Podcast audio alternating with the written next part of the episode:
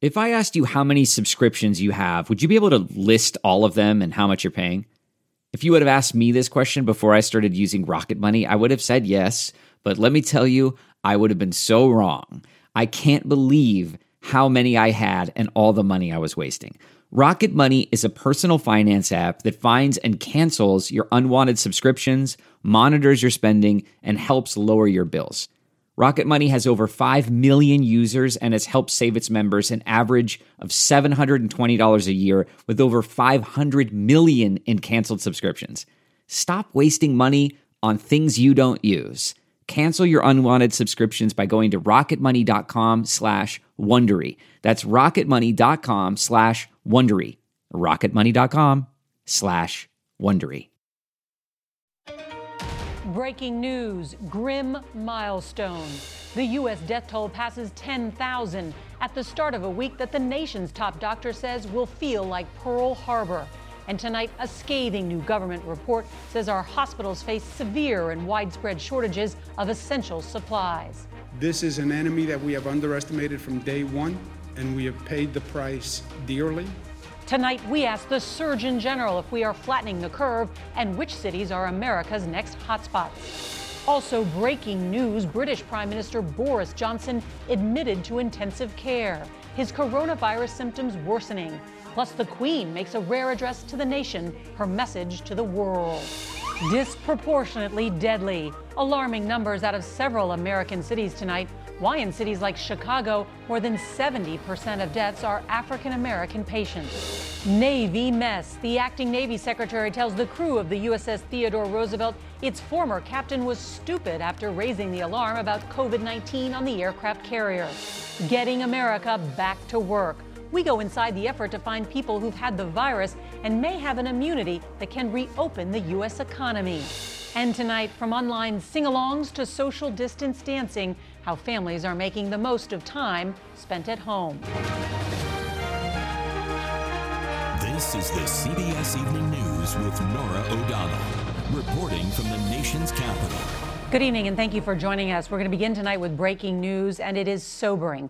Tonight, more than 10,000 people have been killed by the coronavirus here in the U.S., and experts say we should brace for things to get even worse before the week is over. The toll of the virus is hard to fathom. Nearly half of the deaths in the U.S. are in New York, where space to store the bodies of victims is running out. New York City, City is now considering temporarily burying them until the crisis is over. There is also breaking news tonight out of London, where the British Prime Minister Boris Johnson, who has the virus, has just been moved to the ICU. Worldwide, there are more than 1,331,000 confirmed cases, and about a quarter of those are right here in the U.S. Tonight, there are some signs the outbreak may be leveling off in the epicenter, New York State.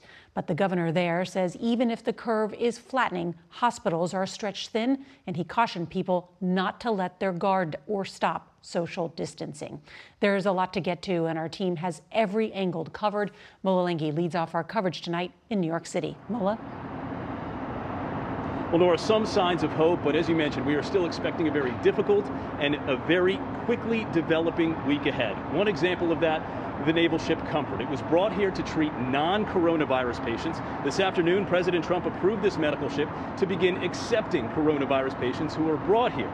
This as the hotspots nationwide intensify. New York City's Javits Convention Center is now a 2,500 bed medical facility treating COVID 19 patients.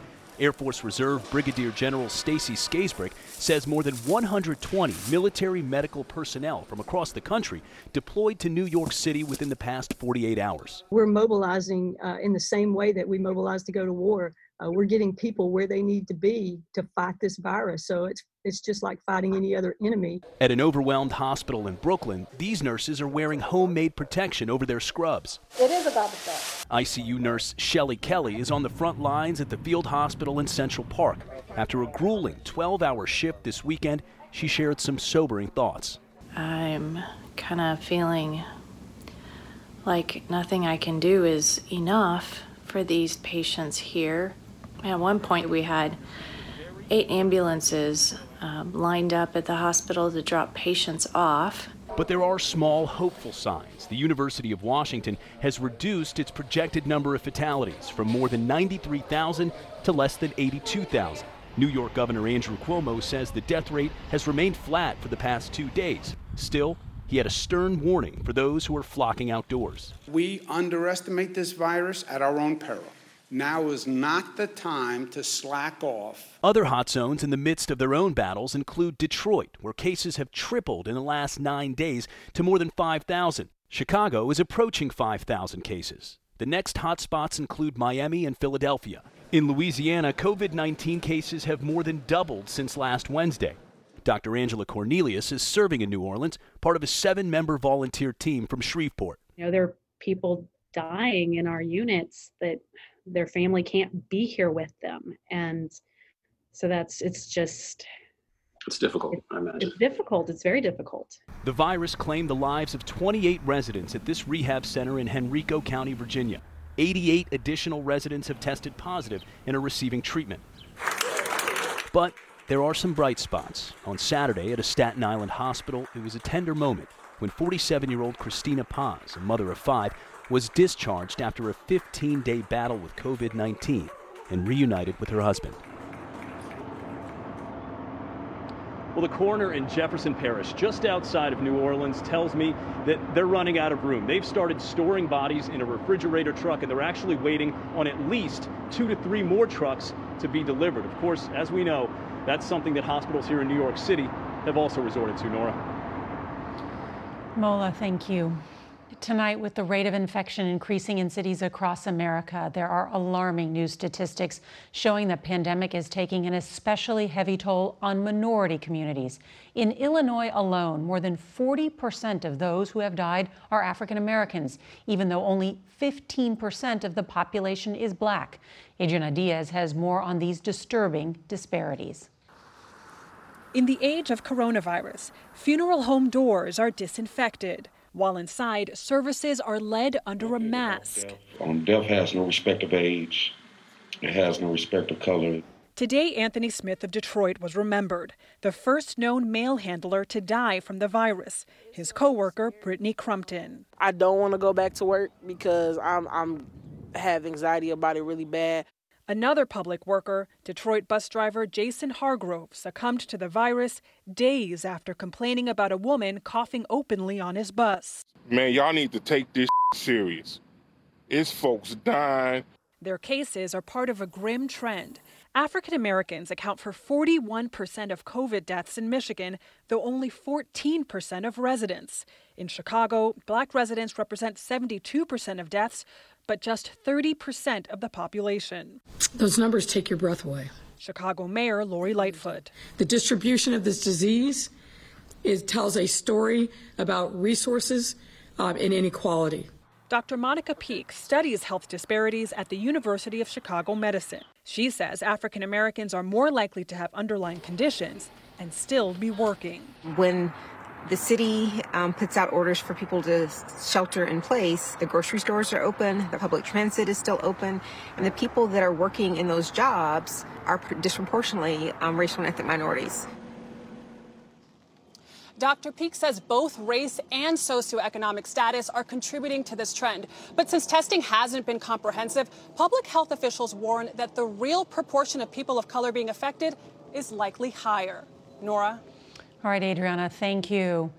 Tonight, this breaking news Boris Johnson is the first head of state to be in intensive care because of coronavirus. The British Prime Minister tested positive 10 days ago and was admitted to a London hospital on Sunday for what were officially described as routine tests. Now, since then, British officials say his condition has worsened.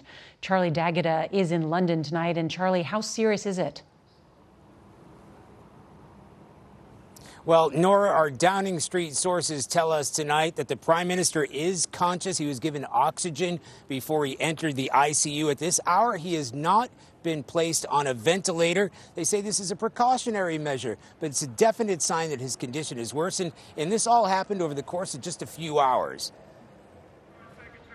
Earlier today, Foreign Minister Dominic Raab said Boris Johnson was well enough to run the country.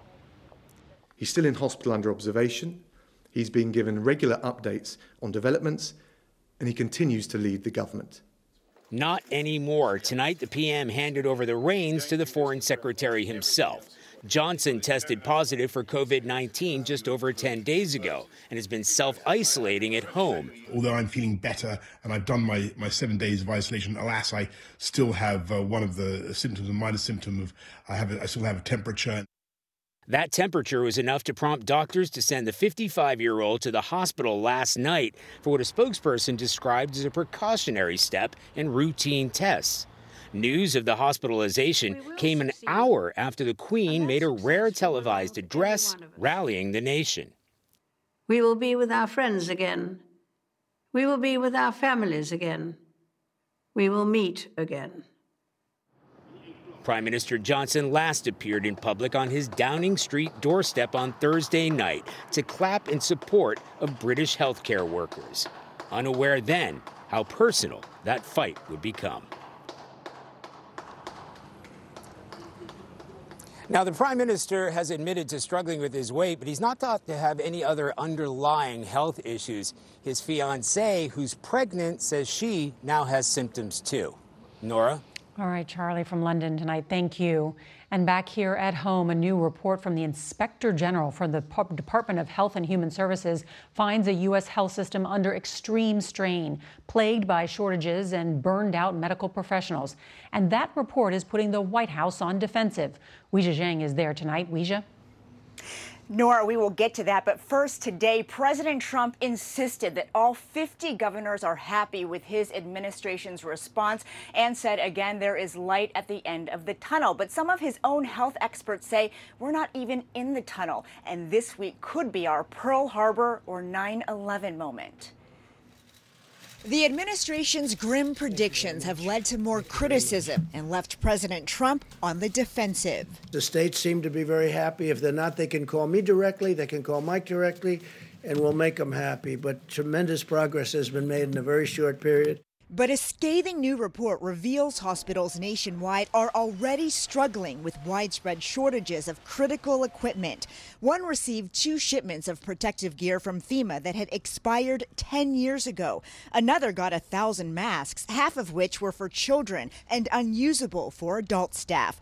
Hospitals, according to the report, are bracing for systems to be overwhelmed by the expected surge. New York is already there. We are into uh, the Plan B, C, D uh, that we outlined. Tonight, Acting Navy Secretary Thomas Modly is fueling another controversy his decision to fire the popular commanding officer of the USS Roosevelt, Captain Brett Crozier, for warning in a letter that the virus was spreading on board. In a leaked audio recording obtained by CBS News, Modly tears into Crozier, who has since tested positive himself. He was A, too naive or too stupid to be the commanding officer of a ship like this. The alternate is that he did it on purpose. Tonight, President Trump said that report about all those shortages is wrong and demanded to know the name of the HHS Inspector General who put it together. He also revealed former Vice President Joe Biden called him to talk about the pandemic and described that conversation as warm and friendly. Norah. Thank you, Weijia. Joining us now is the nation's top doctor, Surgeon General Jerome Adams. Doctor, thank you so much for joining us. Hello, Norah. We heard from New York's governor today that the data shows a possible flattening of the curve over the past few days. Does flattening mean that we'll soon see a decrease, or does it suggest there's a plateau in the cases? Well, that is a great question, and it does not mean that we will soon see a decrease, uh, but uh, we know that, that everyone's going to be on a different curve. So, this is the first glimmer of hope for New York, New Jersey, and uh, we hope that the trend continues, but it's going to mean that everyone has to keep doing their part. Does that mean if we're beginning to see the flattening of the curve, that we may not reach that projected number of some 100,000 deaths? I am hopeful that uh, that we won't reach that peak, and I'm uh, I'm hopeful because uh, the projections that we have been working with were based on data from other countries. We're seeing more and more data come in from the United States, and that's informing these these projections in a new and better way. You said this is going to be the hardest and saddest week of most Americans' lives. I think more Americans are starting to get it because they're hearing about loved ones, family members, friends who are who are getting COVID-19, who are dying from COVID-19, and I'm no exception. You see all of the data. Which cities are the next hotspots? Well, we know New Orleans is, is not hit their peak yet. They're a hot spot. We know that Michigan is really struggling, particularly in the Detroit area. We know that Southern Florida, and I have talked with the governor there, uh, is a, is a hot spot. And from a supply point of view, we sent a lot of our supplies and resources to New York. Once they hit their peak, they will be redeployed to other areas. And we ultimately can't afford to have 15, 20, 30 hot spots at once because that could overwhelm our ability to be able to respond. How soon could we have a therapeutic in the hands of our caregivers? Well, I've talked with uh, Dr. Fauci, and uh, he feels good that within weeks to months we will have efficacy data on therapeutics. But I would actually push back just a little bit, Norah. I don't think that this epidemic is going to be ended by a miracle drug or therapeutic. Uh, you're not going to treat your way out of this problem. You're not going to supply or ventilate your way out of this problem. Uh, the way we get out of this problem is by lowering demand. It's by good old-fashioned public health. I don't want people to take their eyes off the fact that, uh, that the most important thing right now is mitigation and social distancing and good hygiene. Dr. Jerome Adams, our nation's Surgeon General. Thank you, sir. Thank you, Norah. Tonight, the president says the government has done 1.7 million coronavirus tests.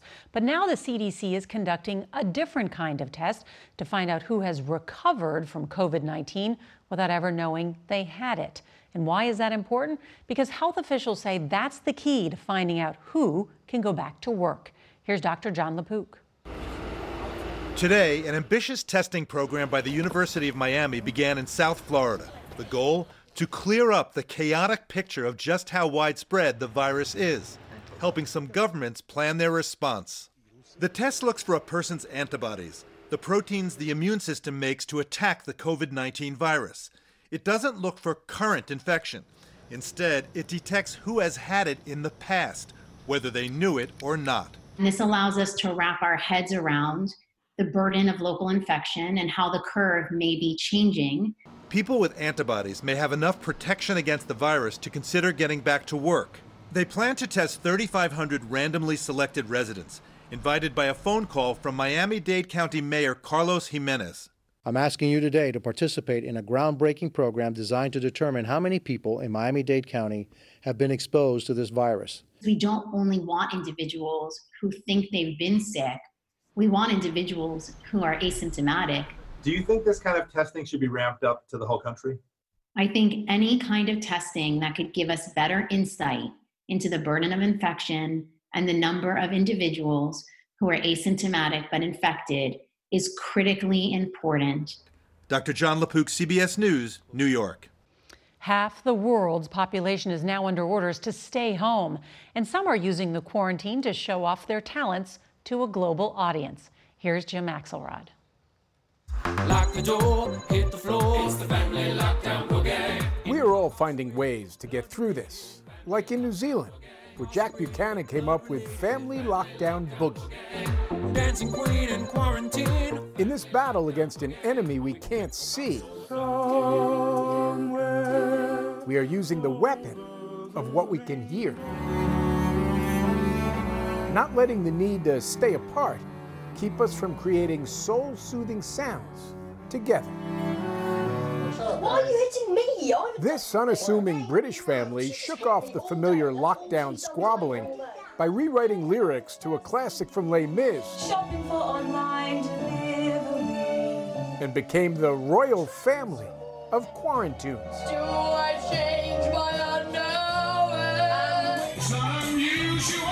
The music is sparking social distance dance parties as well. From Wales to the Greek islands to Africa. All kinds of families, from sorority sisters to fathers and grown up sons. Dad, people need you. Are discovering there is no better way to demonstrate resilience than by shaking off the COVID 19 cabin fever, one TikTok challenge at a time. Jim Axelrod, CBS News, Montclair, New Jersey. oh my God, who knew Dad had it in him? That's great. On tomorrow's CBS Evening News, you know the saying, the show must go on. We'll show you how virtual theater is making that happen. And if you can't watch us live, don't forget to set your DVR so you can watch us later. That is tonight's CBS Evening News. I'm Norah O'Donnell in Washington. We'll see you right back here tomorrow. Stay safe, and I hope you have a good night.